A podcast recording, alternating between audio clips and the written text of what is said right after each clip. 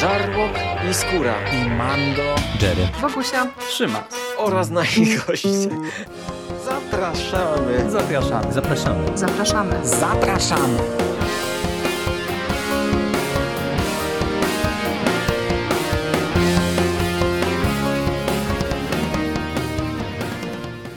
Witamy bardzo serdecznie w kolejnym odcinku konglomeratu podcastowego. Dzisiaj mówi do Was Hubert Spandowski, czyli Mando, jest ze mną, są ze mną.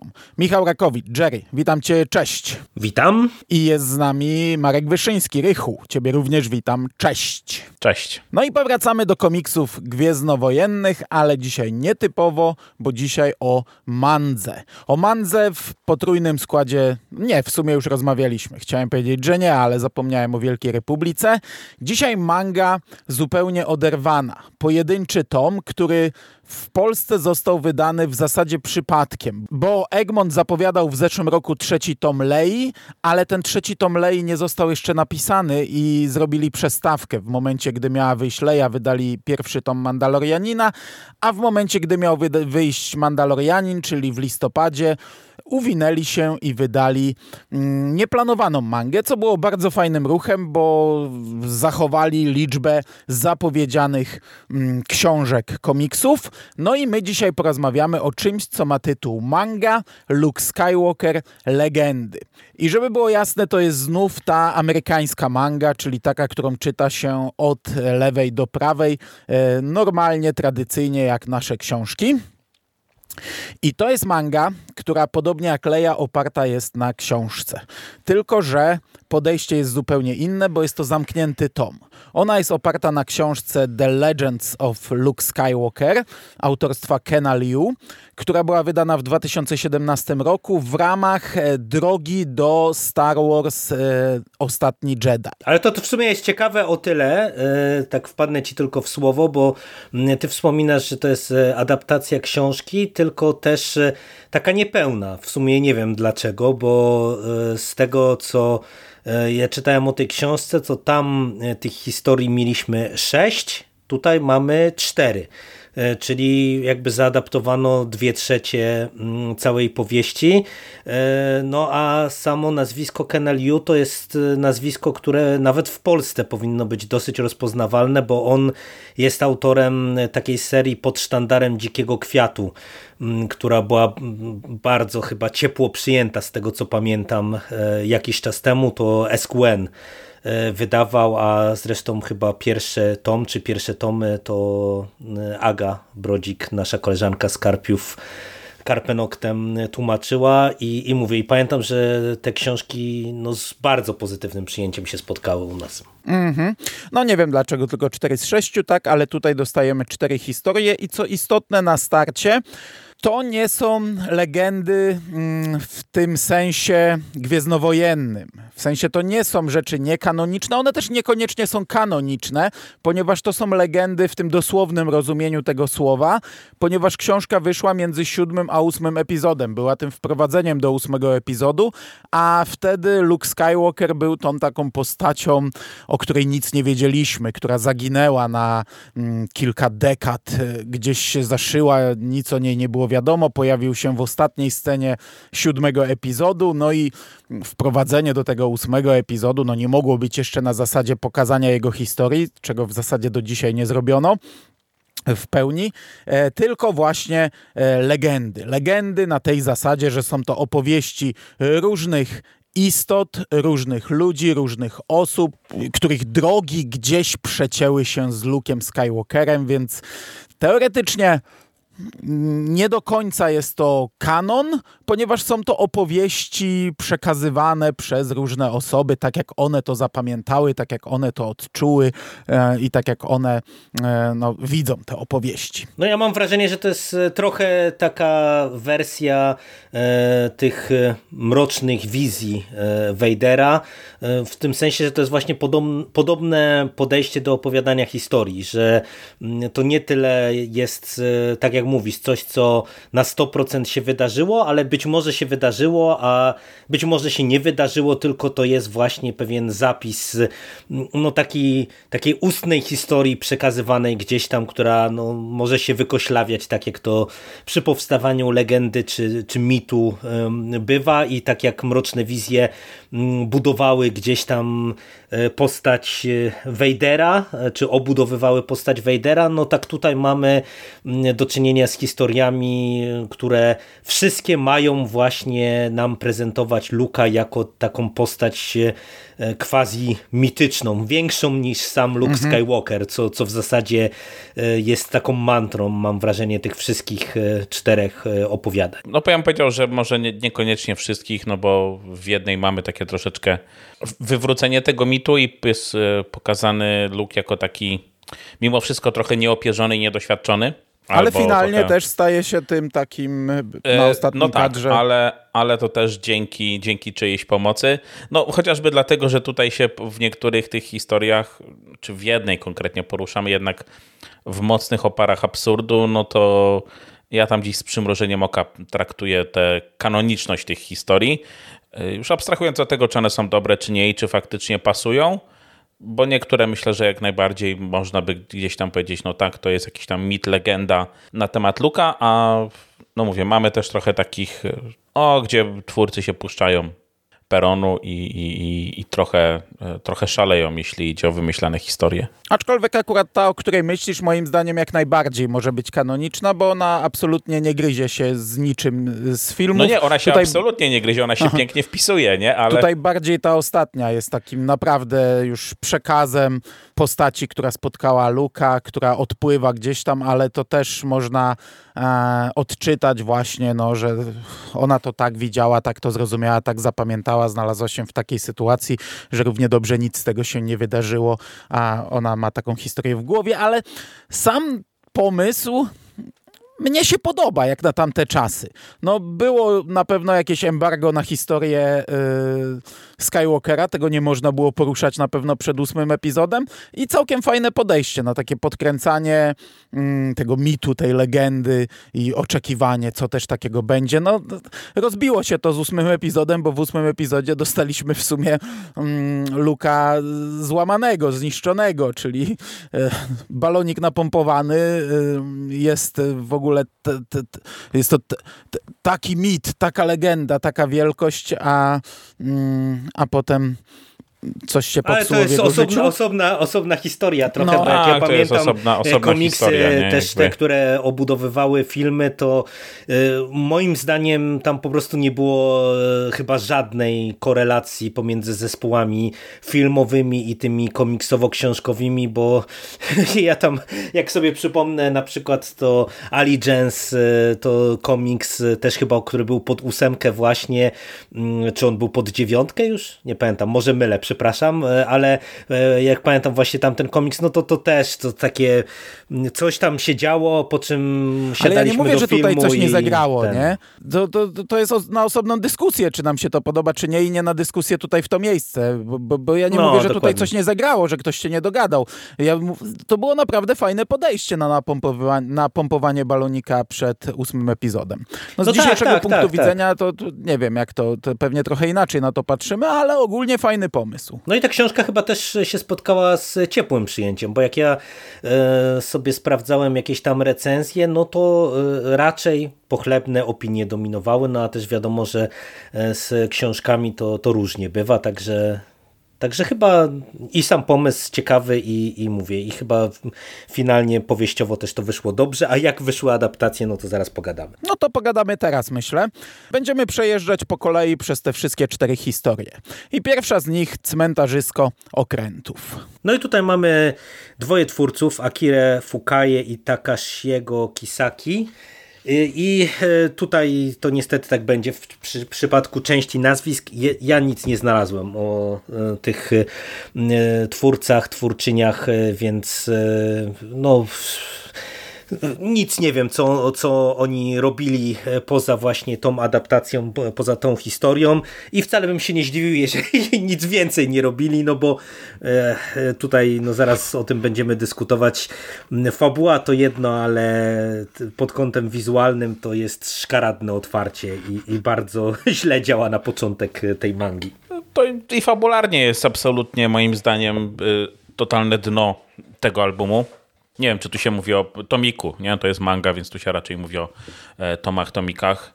E, tak, no to wygląda jakby rysowane...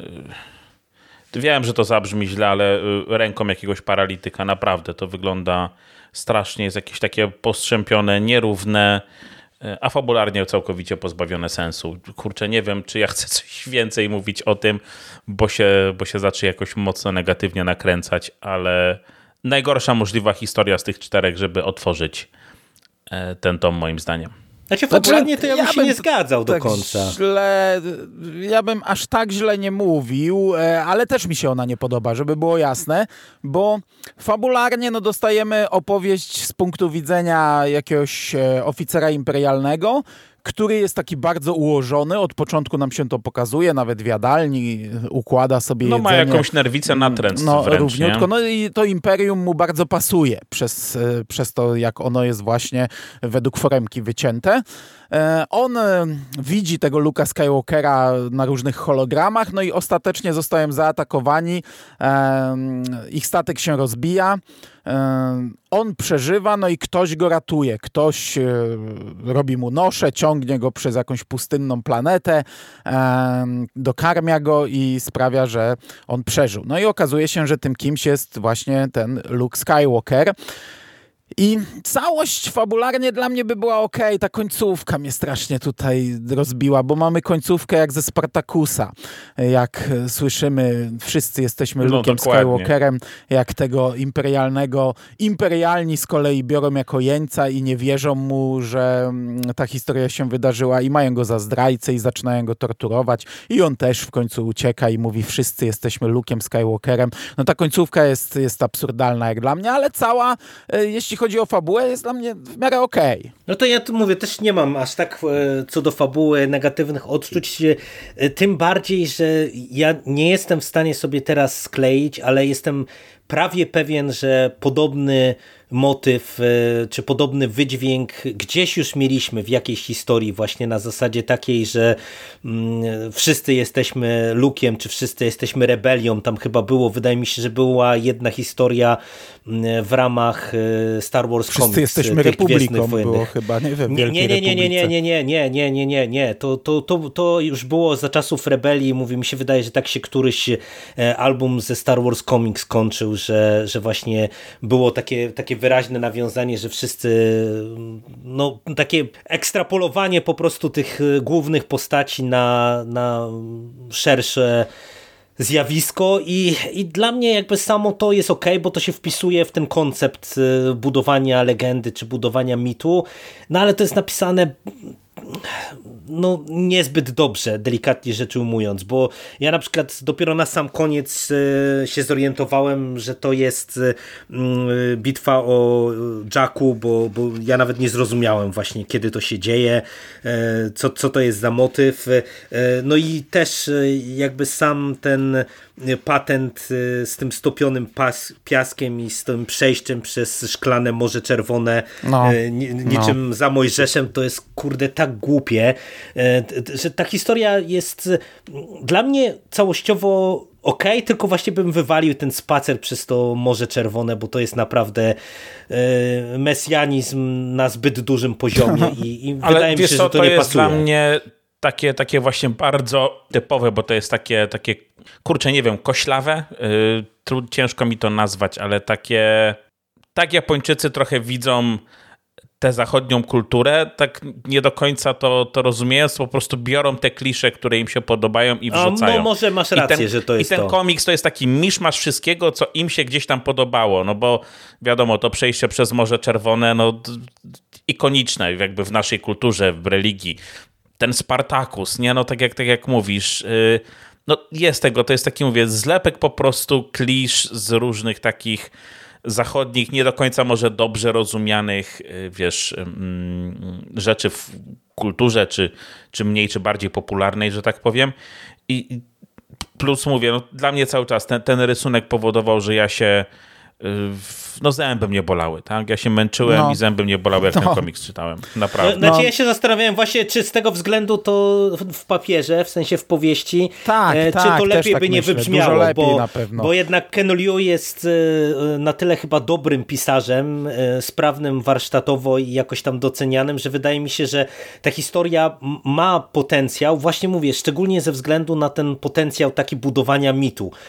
Dlatego ja kupuję totalnie, że to się tutaj znalazło, kupuję, że to się znalazło nawet na otwarcie, no ale, ale w mandze no to niestety nie działa, bo ten rysunek jest po prostu koszmarny. Ja tak źle narysowanej mangi, tak źle narysowanego komiksu, to ja szczerze mówiąc sobie nie przypominam, no a czytamy tego dużo, nie? I to nawet nie chodzi o Gwiezdne mhm. Wojny. Ja w ogóle sobie nie jestem w stanie przypomnieć e, tak, tak źle wizualnie zilustrowanej historii. Ja myślę, że to w papierze dużo lepiej brzmi, bo dla mnie to przejście przez Morze Czerwone nawet, ja bym tego nawet, znaczy prędzej bym wyrzucił to zakończenie ni, niż to, bo tutaj jednak widzimy to też oczami bohatera, więc on to też trochę pompuje pewnie e, do, do, do, takich rozmiarów, że mamy e, tak, tak, boską wręcz postać.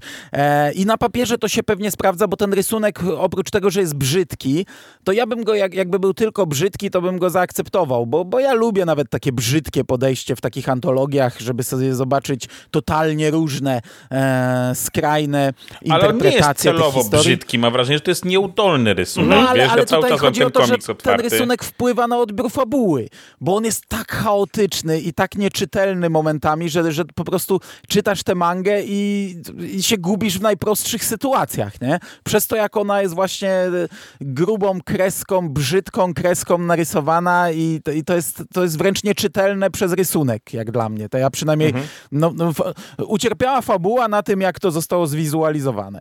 A ta najlepiej fabuła wcale tutaj wypada... najwyższych lotów nie była. Nie? No, najlepiej tutaj wypada look, bo go nie widać. Przez większość komiksu praktycznie go nie ma, on jest gdzieś skryty cały czas pod kapturem, więc mamy trochę tego cienia, ewentualnie podbródek i tu jest tego chaosu najmniej, bo tu też jest najmniej po prostu danych, nie? Najmniej tych, tych rzeczy narysowanych jest, więc on wygląda dobrze, natomiast tam, gdzie mamy już faktycznie pełne postaci, E, ludzkie, no bo cała reszta to jest taka bardzo umowna. Te wszystkie tła i tak dalej to są takie no prościutkie, no to wszystkie te postaci wyglądają, no tak jak mówisz, koszmarnie, a w scenach, gdzie faktycznie coś więcej się dzieje, no to, to autentycznie się człowiek gubi. Dobrze. To tyle, jeśli chodzi o otwarcie. Zgadzam się też, że raczej słabe otwarcie i może zniechęcić. Druga historia, Jadroid. No i tutaj e, znamy E, już e, osobę odpowiedzialną za rysunki, bo to jest Haruichi, czyli postać, która odpowiada za właśnie trzy wyzwania księżniczki, e, o których ty Mando wspomniałeś, że niestety tego trzeciego tomu na razie się nie doczekaliśmy, mm, czyli no, wizualnie to jest e, znana kreska i e, mamy naprawdę przeskok na dużo lepsze rysunki. Natomiast zanim oddam Ci Rychu głos odnośnie fabuły, to tutaj też jest jedna rzecz, którą możemy wyróżnić, że w zasadzie od tego momentu mamy zawsze jakieś tam zdanie wprowadzające, czy taki cytat gwiezdnowojenny, który stanowi taką swoistą e, mantrę dla danej historii. No i tutaj mamy, to nie są droidy, których szukacie, e, czyli słynne zdanie wypowiedziane przez e, Kenobiego, no i cała historia -hmm. kręci się właśnie wokół droidów. Tak jest. No w zasadzie jednego droida można powiedzieć, no bo jest główna bohaterka, Zeta, która jest droidem budowlanym chyba, nie? Tak naprawdę. Docelowo tak, e, ale pierwotnie. tutaj przerobiona. Tak, no czy ona zaczyna jako droid budowlany, która zostaje, można powiedzieć, sprzedana, zesłana do takiej kolonii karnej dla droidów, e, gdzie droidy są zmuszane do wydobywania rudy jakiegoś metalu już w tym momencie nie pamiętam co to było. Natomiast ona z racji tego, że jest postawnym droidem zostaje no, zaprzęgnięta do roli poganiaczki, trochę, trochę strażniczki tych pozostałych pracujących droidów, które tam no, nie wyrabiają. No to jest taki typowy obóz, no stoi obóz z tym pracy. takim gwiezdnowojennym no. batem nad nimi, nie? Tak, tak, tak, tak. Stoi z tym, z tym batem nad nimi.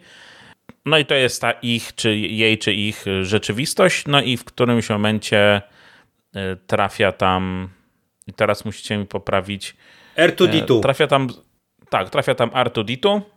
Już nie, nie pamiętam jak i dlaczego, czy to w ogóle jest, e, jest powiedziane.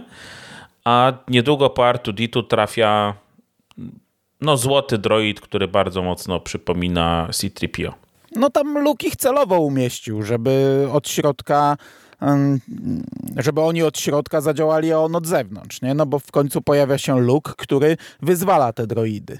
No Luke jest przebrany za C-3PO, ale mruga. A to, to w ogóle ciekawe e, e, to, co mówicie, bo ja to trochę jeszcze inaczej odebrałem, bo myślałem, że R2D2 wpadł po prostu w ręce tych e, przemytników, no bo tutaj mamy do czynienia z takim no, procederem na szerszą skalę, nie? że te droidy różnego rodzaju są wyłapywane i ja po prostu założyłem, że R2D2 się tam znalazł no, w jakiś sposób, został porwany, no a Luke rusza na, latu, na ratunek, a przy okazji doprowadza do rebelii droidów. Nie, no to ja założyłem, że to jest akcja zorganizowana niczym w, na barce Jabby, że celowo wysyła tam Artuditu, żeby rozmontować to od środka, a on od zewnątrz. Ale to czytałem to już ponad tydzień temu. No, moja pamięć mm, nie sięga tak długo przy mm, komiksach. Na, no, na tym w poziomie. każdym razie trafia tam Luke w przebraniu e, i docelowo doprowadza do, no, do rebelii i, i uwolnienia tych, tych robotów, a przy okazji jeszcze no, nawrócenia y, Zety.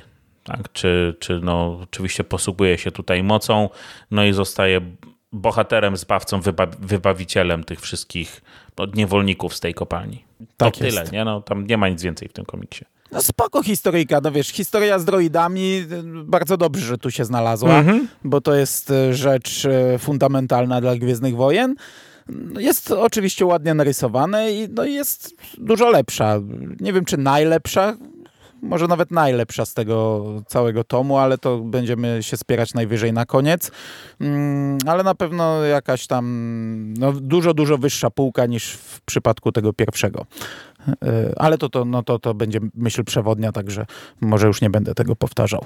E, wiesz no, ja się zgodzę. Fajna historia, znowu no, bardzo, bardzo oklepana i i prościutka.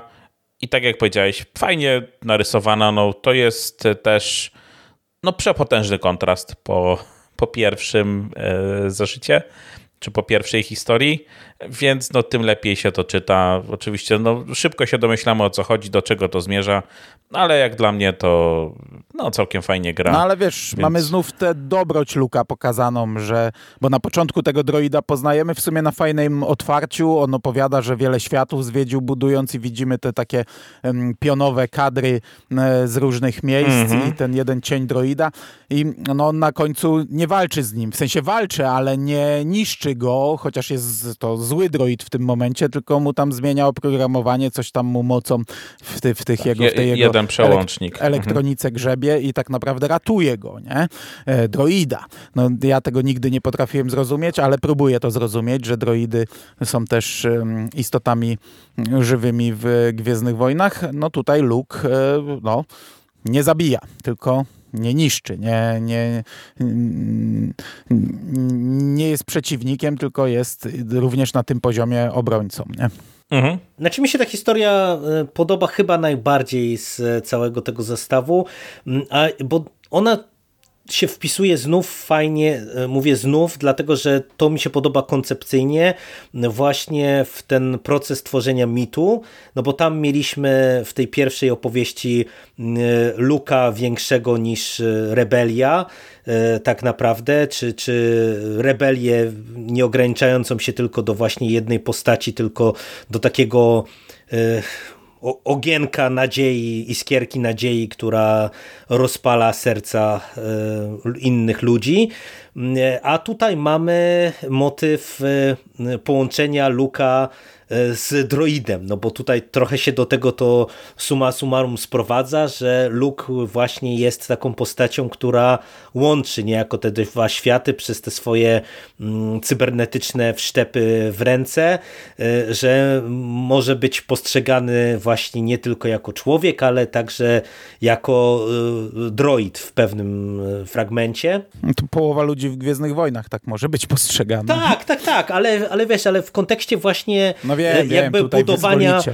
Tak, budowania tego, tego właśnie takiego mitu i to jeszcze e, postrzeganego przez oczy postaci z zewnątrz, to mi się podoba. To jest po prostu ciekawe podejście, no bo, no bo to jest właśnie ładnie ukazany ten mechanizm tworzenia się tego rodzaju opowieści, mm -hmm. nie? Właśnie przez no. E, oczy ludzi, którzy e, nie są wiarygodni do końca w tym, e, co nam pokazują, tylko właśnie wyolbrzymiają w zasadzie pe pewne wydarzenia. powinien nie? zapamiętać jeden do jednego, nie? On nie powinien wyolbrzymiać, tylko mieć to zapisane w pamięci, ale też ta, ta historia nie jest przesadzona, nie? Tutaj nie mamy mm -hmm mm, nie wiadomo czego. No droid y, zobaczył w nim cząstkę droida, więc tak go Dokładnie. też zinterpretował I to, i to tutaj gra. Tutaj nie ma y, pokazanego go jako Boga, jako y, jakieś wypaczone wspomnienia, tylko właśnie zapis droida. I co fajne, tutaj też Luke, on nie tylko ich ratuje od tej pracy niewolniczej, tylko w zasadzie ratuje ich życia, bo tu jest powiedziane, że one mm, pracując tam, no bardzo szybko zostaną zniszczone, bo tam jakieś są no takie tak, warunki, to, to widać że... nawet, nie? Że Ale to jest powiedziane wprost. Ci, ci bogacze, mhm. którzy tam się pławią w tym i którzy y, skupują te droidy, mówią, że tam ludzie nie mogliby pracować, bo by zginęli, bo takie warunki są, a droidy mogą niedługo, ale mogą. No mhm. i to jest, to jest jeden fajny motyw, a e, drugi y, ciekawy patent to jest to, jak ta historia jest rozpisana i poprowadzona, bo y, i podoba mi się te, ten, ta perspektywa tej Zety, właśnie tego przeprogramowania droida, bo to jest w sumie coś ciekawego mm, i podoba mi się wizualnie e, przebranie Luka w e, strój C-3PO i C-3PO z mieczem świetnym. Od razu mi się skojarzyło, jaki, jakiego szoku doznaliśmy, jak mieliśmy Luka, mm, znaczy przepraszam, Hanna, Leje i e, Czułego w otwarciu od Arona komiksów, że ktoś inny mm, z mieczem świetnym i tutaj w pierwszej chwili też taki, taki wizualny szok jest, nie, że nagle tutaj C-3PO z e, mieczem właśnie stoi. Także ja ogólnie jestem naprawdę zadowolony z tej historii. Tym bardziej, że mówię, ona też jest ładna, ładna wizualnie, no ale mm, trzy wyzwania księżniczki to i fabularnie, i wizualnie chwaliliśmy, także no to, to nie jest zaskoczenie akurat, że wizualnie to gra. Dobrze, trzecia opowieść, czyli tytuł Opowieść o ponurej kruszynie. No tak, ale to nie jest opowieść o ponurej kruszynie, tylko to jest opowieść ponurej kruszyny w sumie mhm. należałoby powiedzieć chyba. E, no bo tu dostajemy wariację na temat otwarcia mm, powrotu Jedi, tak? E, widzimy wszystko od, no można powiedzieć od początku, od otwarcia do do Sarlaka, tak? Poprawiajcie mnie, jeśli, jeśli zaczynam Tak, tak, tak, no do, dokładnie jest tak, tak ale widzimy ten, ten początek, czyli przede wszystkim pałac Jabby, E, i, e, no i bitwę później na, na tym statku Jabby do, mm, aż do końca, do, do samego Sarlaka. Natomiast dowiadujemy się, że cała ta historia miała jeszcze jednego bohatera. I teraz przypomnijcie mi, co to jest za rasa. To nie jest no to jest jakaś po prostu pchła. To jest pchła, ale nie, nie, jest na tej to małpojaszczurce. To jest, ona jest na małpojaszczurce, ale ona jest jakimś krabopchłą czy coś takiego. To się, no, to się gdzieś tutaj no. pojawia ta nazwa. Tak, ale widz, śledzimy akcję tego... Yy, tego tak naprawdę z punktu widzenia małej yy, pchły i dowiadujemy się, że za większością wydarzeń z całego tego otwarcia i temu, że Lukowi się tam no, dużo rzeczy udaje, stoi tak naprawdę ta pchła. Nie? Bo to o tym jest, e, jest cała historia, o tym, że ona odgrywała kluczową rolę i musiała mm, pomóc Lukowi, co on brał za no, głosy, które docierały do niego przez, e, poprzez moc i tak naprawdę tylko Leja z naprawdę, bo Leja jako jedyna rozmawiała z tą pchłą. No tak, ale rozumiem, że Rychu wyrwał się tutaj do streszczenia, bo e, to taka opowieść, że aż same nóżki chodzą, ale dajmy jeszcze głos Jeremu, bo y, nie powiedział słowa o twórcach. Nie wiem, czy tutaj masz coś więcej nie, do to, powiedzenia. to właśnie akurat e, szybko pójdzie, bo tutaj e, za rysunki odpowiada niejaki Subaru, ale to jest znów nazwisko, co do którego nic nie znalazłem. Więc poza tym, że e, wizualnie m, ta historia jest taka bardzo mangowa, no tutaj mamy kilka takich kadrów, co po prostu jak z, nie wiem, jak z memów e, jakichś mangowych. e, Ale ona też tak jest taka kojarzyło. komputerowa ta manga. Tak, tak, Ona nie ale... jest ładna. E, Ale nie, nie, mi nie chodzi o to, że ona jest ładna, tylko ona jest właśnie taka stereotypowo mangowa. Duże oczy, otwarte usta, no tutaj Aha, jak mamy no, taki no, jeden no. kadr z Leją, jak ona próbuje spojrzeć na naszą kruszynę, to po prostu e, kulałem się trochę ze śmiechu, jak to widziałem. No i, i ogólnie właśnie mówię, ten rysunek jest tak trochę stereotypowo mangowy, ale tak jak mówisz, to jest taki, Tak, to taki jest komputerowy. Bez, bez, nie? własnego, bez własnego stylu, można powiedzieć, taki, jest taki generyczny bardzo. Nie? Mhm, tak, tak, tak, E, dokładnie. Natomiast w momencie, w którym pojawiają się emocje, jest taki jeden kadr, nawet mam go przed oczami, jak, jak Leia patrzy na, na kruszynę i z nią rozmawia. Wygląda jakby nie miała zębów. No wygląda to po prostu e, absolutnie koszmarnie. To są też takie, no mówię, generyczne, podstawowe minki, jakby się wzięło, nie wiem, właśnie trochę odre, odrestaurowaną komputerowo czarodziejkę z Księżyca. Naprawdę. Tak zero wyrazu e, w No tym i te wszystkim. wypełnienia to jest tak jakbyś wziął i wypełnił po prostu puste placki, nie? Jednym Tak, tak, wiadro, wiadro z farbą w, No. w, w Photoshopie i, i, i tyle, nie? Także no wizualnie absolutnie nie jest tak słaby jak pierwsza historia, No, no ale... nie, to nie jest tak złe, ale też nie jest jakoś szalenie Ale dobre. nie jest dobre, nie jest ale dobre. nie wpływa na odbiór fabularny, bo tak jak pierwsza mówiłem, wypacza wręcz tę fabułę, ciężko zrozumieć. tutaj tak nie tutaj przeszkadza. Po prostu, po prostu taka generyczna manga, ale fabularnie to jest mała perełka.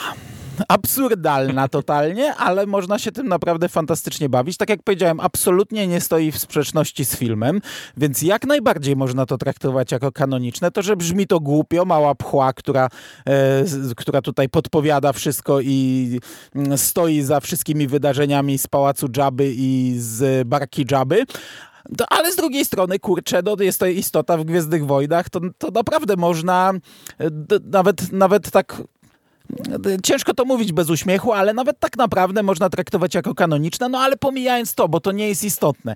Jest to dość ciekawy pomysł, że widzimy Luka mm, z punktu widzenia pchły, nieistotnej pchły, która żywi się tym sprośnym okruszkiem, tym Salasiuszem Krambem, czyli małpojaszczurką Dżaby.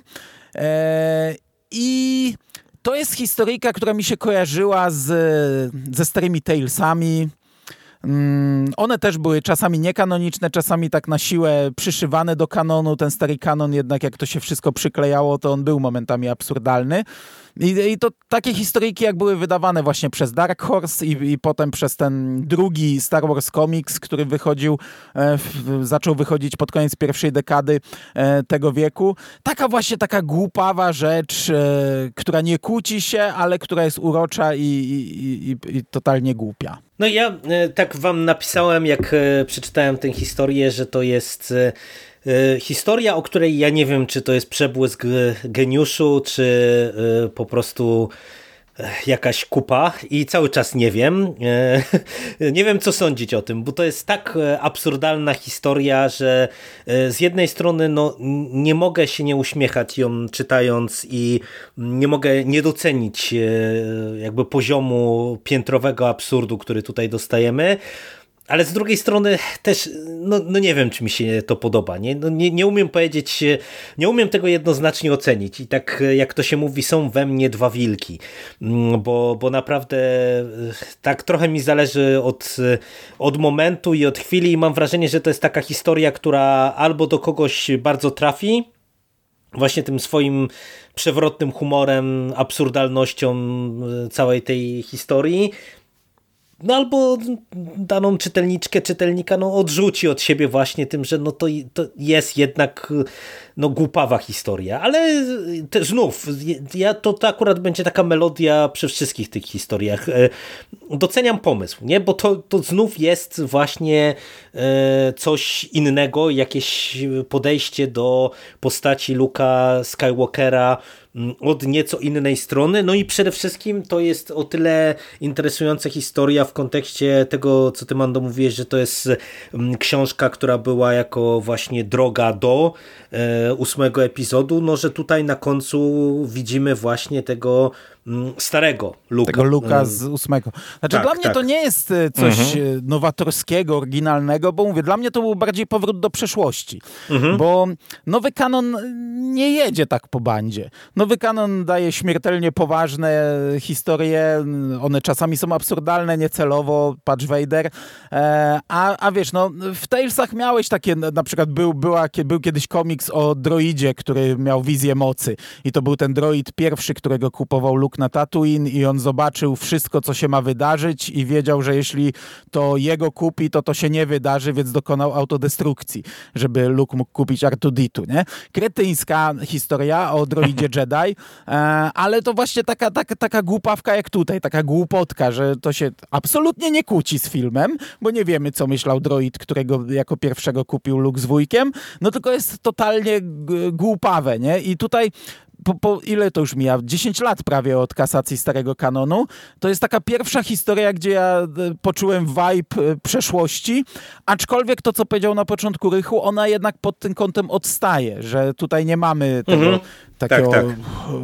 pokazanego jak niczym bóstwo Luka Skywalkera, tylko właśnie zagubionego chłopaczka, e, którym trochę steruje pchła i który jest trochę mhm. manipulowany przez Leję i pchełkę i trzyma, trzeba to trzymać w tajemnicy, bo to jest kluczowy moment w jego drodze do zostania rycerzem Jedi, czy wielkim mistrzem Jedi, więc jak się dowie, że to wszystko była pchła, to, to, to nie pójdzie tą drogą. No tak, tak. No, Luke jeszcze wtedy wielkim mistrzem y, nie był, nie? To jeszcze e, to jeszcze, jeszcze, jeszcze trochę, no tak jak mówię, no to jest, e, to mi się podobały te, te właśnie jej komentarze, tak, że on jest takim trochę zagubionym, może odrobinę zbyt pewnym siebie e, młokosem. I tak naprawdę to on by sobie bez niej nie poradził, ale o tym to już będzie wiedziała tylko ona i Leia. E, I, I to wszystko. Mnie się bardzo to podobało. No, tak jak Jerry mówiłeś, cały czas jednak z uśmiechem na ustach się to czytało, no bo to jest durne, to jest absolutnie szalone, ale mnie się to No proszę, podobało, proszę was no. wszystkich słuchających, mamy tutaj scenę, kiedy pchła macha Lei na pożegnanie chusteczką. to, to, to, to no. naprawdę nie można No ale bo my czytać o tym myślimy jako uśmiechu, z naszego świata, to jest gwiezdnowojenna rasa, nie? To jest gwiezdnowojenna rasa i to jest manga, no. właśnie. Czy ona nie może machać chusteczką? No to jest inteligentna Nie, no może, no ja tylko mówię, że to jest uroczo, no, wiem, wiem. uroczo zabawne, nie? To teraz jak będziesz oglądał, kiedyś wrócisz do powrotu Jedi, to sobie przypomnij to. Dokładnie, tak zrobię. To co? Czwarta historia? Z cytatem tak to nie jest jaskinia, tym razem z Hanna Solo istotnym cytatem tak naprawdę. Wielki w środku. No i tutaj za stronę wizualną, za całą adaptację odpowiada Akira Himekawa i to jest y, duet y, mm, rysowniczek y, japońskich, które akurat mają konkretny dorobek, bo one odpowiadają między innymi za serię The Legend of Zelda i The Legend of Zelda Twilight Princess, które e, są chyba dosyć popularne i też rysowały taką mangę Astro Boy. Także no tutaj mamy akurat twórczynie, które no mają określone przygodę z mangą za sobą. To co, to fabuła? Fabuła. No dobra, to w zasadzie już e, no trochę, trochę już wiemy, tak, to nie jest jaskinia. E, śledzimy losy młodej pani archeolog. Musicie mi przypomnieć imię, bo niestety nie pamiętam. To nie jest istotne, nie znamy. No, okej, okay, faktycznie. Tak, tak, no, tak mi się wydaje, że... On... Jego tu nie ma. Młodej pani archeolog, która no, czeka na transport na planecie, na której prowadziła pracę i no nagle w zasadzie trochę znikąd pojawia się Luke Skywalker, który akurat tamtędy przelatywał. No, jej się udaje złapać stopa i lecą, no i lecą razem i teraz yy, znowu, ja już to już tak dawno temu czytałem, że nie pamiętam. W każdym razie po lekkich zawirowaniach no kończą w jaskini? No oni widzą takie światła, bo ja to akurat przed chwilą czytałem, takie światła, A. które tańczą po, e, po tym czarnym bezkresie galaktyki i prowadzą je do właśnie do takiej skały, e, do, do, do jaskini w takiej skale niczym w piątym Tak, epizodzie. a, a ta naukowczyni, ona jest biolożką w ogóle i i ją to tak pociąga i ją interesuje właśnie, że A, jakieś racja, życie. biolożka, nie, nie, Mhm. nie archeolożka, tylko No, biolożka. ona prowadzi jakieś badania, ale uniwersytet biedny nie, dost, nie, nie, nie, mm, nie oferuje jej transportu, więc ona musi siedzieć na planecie i czekać, czy stopa złapie kosmicznego. Tak, tak. I- co i Luke Skywalker robi za taksówkę, nie? Absurdalne. Tak.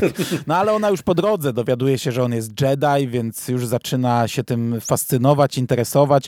No i tra- oni trafiają do tej jaskini, gdzie zostają zamknięci, no bo trafiają do e, tego kosmicznego ślimaka. Zawsze zapominam jego nazwy. Exogord.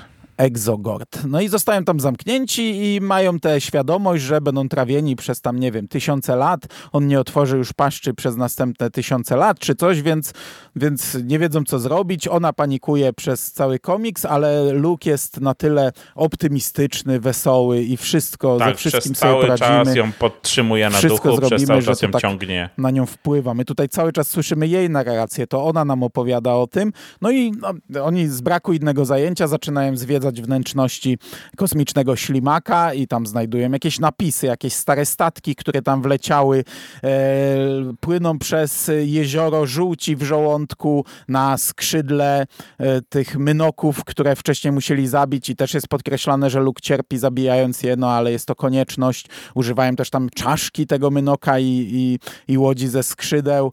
Mm, docierają do jakichś, jakichś mitycznych rzeczy, znajdują jakieś rzeźby, zakładają, że to poś, jakiś posiłek mm, tego ślimaka przed śmiercią wykonali te rzeźby, one są przepiękne, świecą, te rzeźby, zaczynają się ruszać w pewnym momencie i Luke doświadcza w ogóle wizji e, tak mistycznych, przedziwacznych o, o jakichś istotach, one się nazywają coś z mgłą, ale nie z ostrym cieniem mgły, tylko to są kreatorzy mgły, czy jakoś tak, nie pamiętam, no, e, jakieś przedwieczne istoty, które wstrzymały czas, które tworzą, to, to, to, jest, to jest tak napakowany ten komiks, no po prostu pani biolożka miała zatrucie gazem i, i miała niezłe jazdy tutaj. No, i No. to jest e, w sumie dla mnie największy problem z e, tą historią. To, co właśnie ty powiedziałeś na końcu, że, że to jest przepakowany komiks, bo e, dla mnie jakby sam ten motyw, że oni lądują w ciele tego kosmicznego ślimaka, m, to tak jak to jest głupawe, że Luke robi za kosmiczną taksówkę, to, to, to okej, jak już to zaakceptuje się, to, to to, że trafili akurat e, m, do ślimaka z biolożką i że sobie zwiedzają wnętrzności e, potwora, to, to by było ok dla mnie, e, ale e, właśnie ta końcówka jest dla mnie taka nazbyt, nazbyt patetyczno-enigmatyczna, bo ja do końca nie zrozumiałem. E, Tutaj mówię, no tak jak sygnalizujesz, to jest jakaś rasa twórców niby mgły i, i właśnie to, że oni niby spowolnili czas, żeby przeżyć, ale z drugiej strony teraz się okazuje, że Luke jak ich uwolni, to ich zabije. To umrą, tak. To, Tak. to znaczy tego nie zrozumiałem. To Ja też dla mnie nie całkowicie nie, zrozumiałem, miało nie? sensu. To było. To nie jest jedyna to rzecz, było, ja tu nie to było mega durne. Y, Ja w końcu nie wiem, jak oni się tam, czy oni się teleportują z wnętrza tego egzogorta, czy co tam się dzieje, że oni się wydostają. Y, Nie pamiętam. Słuchajcie, nic w ogóle nie powiedzieliśmy jeszcze o rysunkach, albo nie za dużo o tych rysunkach No jak wam się podobał e, Darta, D'Artagnan Luke Skywalker? E, No, to lub z jedna rzecz. i brudką. No ale y, w końcu Mark Hamill y, ma brodę, nie? No po Ale tak, powiem no, wam- do, droga do y, ósmego epizodu, tak. Ale stracił Dokładnie. ogolił się. Wpadając do Tak. kwasu żołądkowego, nic mu się nie stało, tylko zarost mu spaliło. traci, traci zarost. Natomiast powiem wam, że to, co mnie uderzało, bo ta dziewczyna jest rysowana dużo gorzej niż Luke. Ona jest zawsze rysowana taką dość prostą kreską, natomiast cała reszta i te wszystkie wizje Luka i ci y, twórcy mgły, czy jak oni się tam nazywają, są... Te rysunki są generalnie całkiem niezłe. Szczegółowe i dużo, dużo też gry światłem, cieniem i tak dalej. Natomiast mówię, ta dziewczyna mam wrażenie, że jest tym wszystkim rysowana na, na odwal się i ona tutaj robi, mimo tego, że o to ona opowiada, no to robi cały czas trochę jednak wizualnie za tło tej historii. No bo po pierwsze jest naćpana, po drugie, więc to ona widzi ich takich błyszczących i świecących, ale nawet jak Mhm. nie jest naćpana, jak odrzucimy tę interpretację, no to ona jest tutaj takim pionkiem, który to obserwuje, a, a Luke jest y, boską istotą i posągi też są boskimi istotami. Luke jest jakimś tam dzierżącym światło, który tutaj przyszedł i, i, i to wszystko jest y, no, na, na poziomie zetknięcia z bogami, więc y, ja nie zwróciłem uwagi, żeby ona była gorzej rysowana, ale zwróciłem uwagę, że Luke jest bardzo wyeksponowany, już pomijając nawet to, jak wygląda na początku, jakie ciacho, jaki przystojniak z wąsikiem i, i, i malutką brudką, to faktycznie, jak się widzi Luka, to, to, to światło bije z tego komiksu. Ale same Mhm. rysunki mi się podobają i, i tutaj Tak, tak, jest one dużo mi się podobają jak najbardziej, tylko- wewnątrz e, ślimaka. One się zmieniają, jakieś napisy, jakieś właśnie jaskinie, jakieś jeziora, jakieś posągi i to jest bardzo fajnie zrobione. Nie, ja się zgadzam, mówię, one, nie wiem, czy one nie są autentycznie najlepsze i takie naj, e, najporządniejsze w tym, w tym tomie, natomiast mówię, no ewidentnie ta dziewczyna jest rysowana tak trochę e, no, na szybko, a cała reszta, zwłaszcza mówię, te wizje Luka w momencie, w którym gdzieś tam widzimy Obi-Wana, Vadera chyba przez chwilę, no to wszystko jest rysowane naprawdę bardzo, bardzo dobrze. I bardzo, bardzo fajnie i tak bardziej po amerykańsku niż, niż po japońsku mam wrażenie nawet. O, to tu bym się trochę nie zgodził, jednak czuję ten, tę mangowość jakby tej kreski, ale, ale ogólnie rysunki mi się tutaj podobały, ta, ta strona wizualna jest ok. Natomiast co do samej fabuły, to ja wam powiem, że mam trochę mimo wszystko pomimo tego paradoksalnie, że te rysunki e, są w porządku, to mm, mam takie wrażenie, że ta historia, e, podobnie jak ta pierwsza, chyba lepiej by wybrzmiała w wersji papierowej, bo ja mam poczucie, że czegoś tu brakuje. Tu, tu to jest niejasna ta końcówka. Tu nie wiadomo, jak oni uciekli, nie wiadomo, co się tam w zasadzie Ale ona stało, ma nie być wiadomo, niejasna co to jest. chyba. To ma takie być. To ma być Znaczy, takie tu, właśnie Tu pierwszy raz mamy ten mit zagadka. Luka, nie? Jeden wielki mistycyzm. My chyba, tu, tu poszliśmy naprawdę p- nie jeden krok, a wiele kroków za granicę mm, zrozumienia tego i to chyba takie ma być, że my mamy tę historię odczuwać tylko i, i jeżeli kogoś to bawi, to się ewentualnie nią cieszyć. Yy, I ja po- podejrzewam, że ta historia może być dla jednych absolutnie rewelacyjną i najlepszą rzeczą, yy, dla innych pewnie najgorszą. Tu nie będzie wypośrodkowa- wyśrodkowania. No nie wiem, no ja tak miałem poczucie, że to nie jest właśnie tak, że to tak ma być, tylko że czegoś tu brakuje. E, Jakbyśmy mieli jakiś, jakiś przeskok, jednak wiecie, no narracja mm, w książce, no ona jest inna, nie? Podejrzewam, że tam byśmy mieli jakąś pierwszoosobową narrację z perspektywy tej biolożki, e, więcej pewnie jakichś e, przemyśleń, więcej opisów tych wizji, może więcej jakiegoś wyjaśnienia, no a tutaj jednak to trzeba załatwić kilkoma kadrami, kilkoma dymkami i, i mówię, no ja miałem poczucie, że, że czegoś mi tu brakuje po prostu, ale no może tak jest, jak Mando mówisz, że może to po prostu miało takie być i, i miało, ma, miało nas złapać właśnie na ten mm, jakiś wielki mistycyzm e, i, i na to spotkanie Luka z jakimiś quasi bogami e, po prostu w trzewiach ślimaka i tyle. No. I powiem wam, że tak na koniec podsumowując całość, e, po pierwsze dziwna rzecz, ciężka do ocenienia, bo to naprawdę można się od tego całkowicie odbić, można się tym pewnie bawić. Ja trochę nie potrafię się zdecydować, czy to jest dla mnie fajna rzecz, czy to nie jest dla mnie fajna rzecz, bo jako antologia to mi się podoba, że to jest naprawdę bardzo zróżnicowane, e, różne podejścia wizualne, różne podejścia mm, fabularne.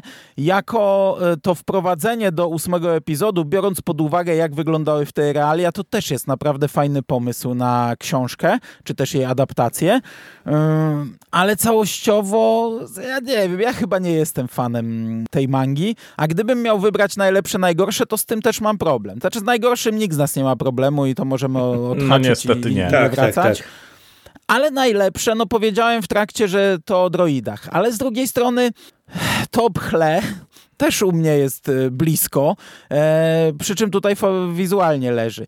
Z trzeciej strony ta, ta ostatnia historia, no, no ja nie jestem chyba odbiorcą, e, ale ona jest bardzo ładna i, i, i ona też może być wskazana pewnie przez wielu jako najlepsza. Także pomijając tą pierwszą rzecz, to to, to jest w sumie dobra antologia, przy czym, no, no mówię, można się od niej odbić, twój syn się odbił, nie? Tak, tak, ale e, akurat wyjątkowo chyba e, dzieciaków nie posłuchamy, bo czytał i on i młoda akurat po mangę sięgnęła, trochę ją mangi wzięły, więc też przeczytała, ale to z nimi myślę, że nagram właśnie osobny podcast, bo mam kilka rzeczy mangowych z nimi do nagrania, więc pewnie to wrzucę w przegląd komiksowy, a nie żeby doklejać tutaj do tego naszego odcinka. Mm, oni raczej się odbili całościowo, e, raczej byli na nie. Ja osobiście raczej y, chyba też jestem na nie, ale właśnie ty Mando w sumie dobrze to podsumowałeś, że, że to nie jest zła rzecz. Y, po prostu ja się z nią rozminąłem. To jest trochę tak, y, jak y, ja pamiętam, że byłem zdziwiony, mm, jak my żeśmy omawiali Mroczne Wizje i ja wtedy pamiętam do podcastu czytałem trochę, y, przeglądałem recenzji było bardzo dużo negatywnych recenzji, bardzo dużo krytyki, a tamten komiks mi się bardzo podobał. Ja go cały czas dobrze wspominam, e, pomimo tego, że właśnie on koncepcyjnie jest dosyć zbliżony. I wydaje mi się, że to jest właśnie tego rodzaju mm, rzecz, e, która albo do kogoś trafi, e, albo się ktoś z nią całkowicie rozminie. No, ja raczej się rozminąłem. Dla mnie najlepsza historia to jest ten Jadroid, mimo wszystko taka najbardziej przyziemna mm, z, z tej czwórki.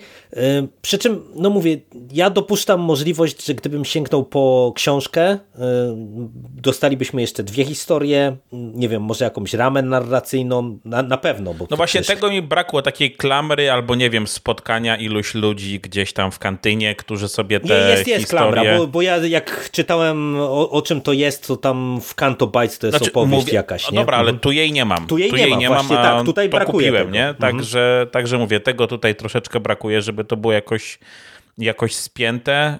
Y, sorry, Jerry, bo ja ci wszedłem w słowo jeszcze.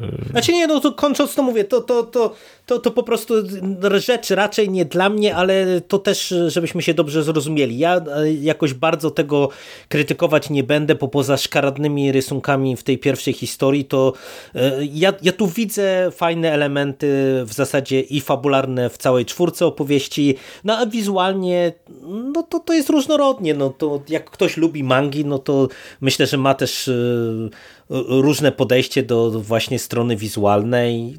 Także no, rzecz interesująca. A czy wam się spodoba, to musicie się przekonać sami. Na szczęście, tak jak wszystkie mangi, mm, w zasadzie te od Egmontu to jest tania rzecz, bo ją można tam za 20 no parę złotych wyrwać. Nie? Jeden tom to też jest istotne. Dokładnie. To nie jest jak mhm. Mandalorianin, gdzie pierwszy tom to jest adaptacja pierwszego odcinka serialu, czyli docelowo dostaniemy pewnie kilkadziesiąt tomów mangi. To nie jest rzecz niezamknięta jak Leia, bo pomimo tego, że Egmont zapowiedział leje znów na grudzień, to tak naprawdę ja nie wiem, czy oni mają jakieś wtyki i zakulisowe informacje, czy to znów jest tylko takie strzelanie w ciemno, bo leja nie jest dokończona, a to jest rzecz zamknięta. Jeden Zamknięta tom, i autonomiczna, bo, bo to jest też ważne, że, że w zasadzie po to można sięgnąć, nie wiem, o, oglądał ktoś e, jakiś film e, właśnie z klasycznej trylogii i może sobie po to spokojnie sięgnąć, nie? Kojarzy Luka no Skywalkera tak, ale jest to na tyle dziwne, to... że jak ktoś oglądał film z klasycznej trylogii to przeczyta to Tak, ale wiesz, ale, ale, ale, mi ale jakby chodzi zabieramy... o to, że, że nie, musi, nie musisz, e, wiesz, wchodzić jakoś głęboko no. w kanon, nie? Bo to jest po prostu skupione na luku, czyli jednak to jest takie, powiedziałbym, ta baza, ten fundament, nie? E, to, to nie jest taka rzecz jak, nie wiem, nawet e, jakieś rzeczy komiksowe czy inne książki, gdzie jednak one są często no jednak bardziej skupione na jakichś tam szczegółowych wydarzeniach, jakichś pomniejszych postaciach i tak dalej, i tak dalej. Ale tak jak mówisz, no mhm. no, zabieramy głos Rychowi, to Rychu podsumowuje. Znaczy ja się absolutnie yy, zgadzam z wami yy, obydwoma, ale może tak, ja absolutnie tego nie traktuję jako kanon. Dla mnie to są po prostu wariacje, jakieś takie śmieszne historyjki albo smutne historyjki, jeśli mówimy o tej pierwszej na temat, e, na temat Luka czy na temat Gwiezdnych Wojen. No, najbardziej podobała mi się Pchła, ale to z racji dlatego, że ona faktycznie gdzieś tam się tymi pazurami wczepia w ten, w ten znany przez nas kanon, w tę klasyczną trylogię. i, i trochę cię tym e, bawi. Natomiast e, można, natom- ale gdybym ja tego nie przeczytał, to nie czułbym, że, że moje życie coś tam straciło, nie? Także można, ale ciężko mi to zarekomendować. No, to, to na pewno nie powiem, że tak koniecznie musicie. E, Ja czytałem, jeśli idzie o manki gwiezdnowojenne, tylko na skraju równowagi i tam jest fajnie, tam jest dobrze. E, A tutaj, mówię, no, zabawa z Gwiezdnymi Wojnami i, i tyle. No, jeśli ktoś jest faktycznie wielkim fanem, fanatykiem, można, ale dupy nie urywa. No. Tyle. Cie, ciężko powiedzieć coś bardziej Leję, Bo jest konkretnego. lepiej, ale Leja nie jest skończona, a za chwilę wyjdzie książka, więc możesz sobie przeczytać książkę. Więc już w tym momencie po mangę nie ma co sięgać. Ale tak, na skraju równowagi bardziej mi się podobało. Leja też. No, no to ja już nic tutaj nie dodam. Ja też się Bo już olej nagraliśmy dwa podcasty, Mhm. to raczej odsyłam tam. Ja byłem zadowolony mega wtedy. Mhm. Dobra, to my niedługo zabierzemy się za rzeczy bardziej kanoniczne niż to. E, a za dzisiejszą rozmowę bardzo Wam dziękuję Dzięki. Dzięki. i do usłyszenia w przyszłości w odległej galaktyce. Cześć! Cześć. Cześć.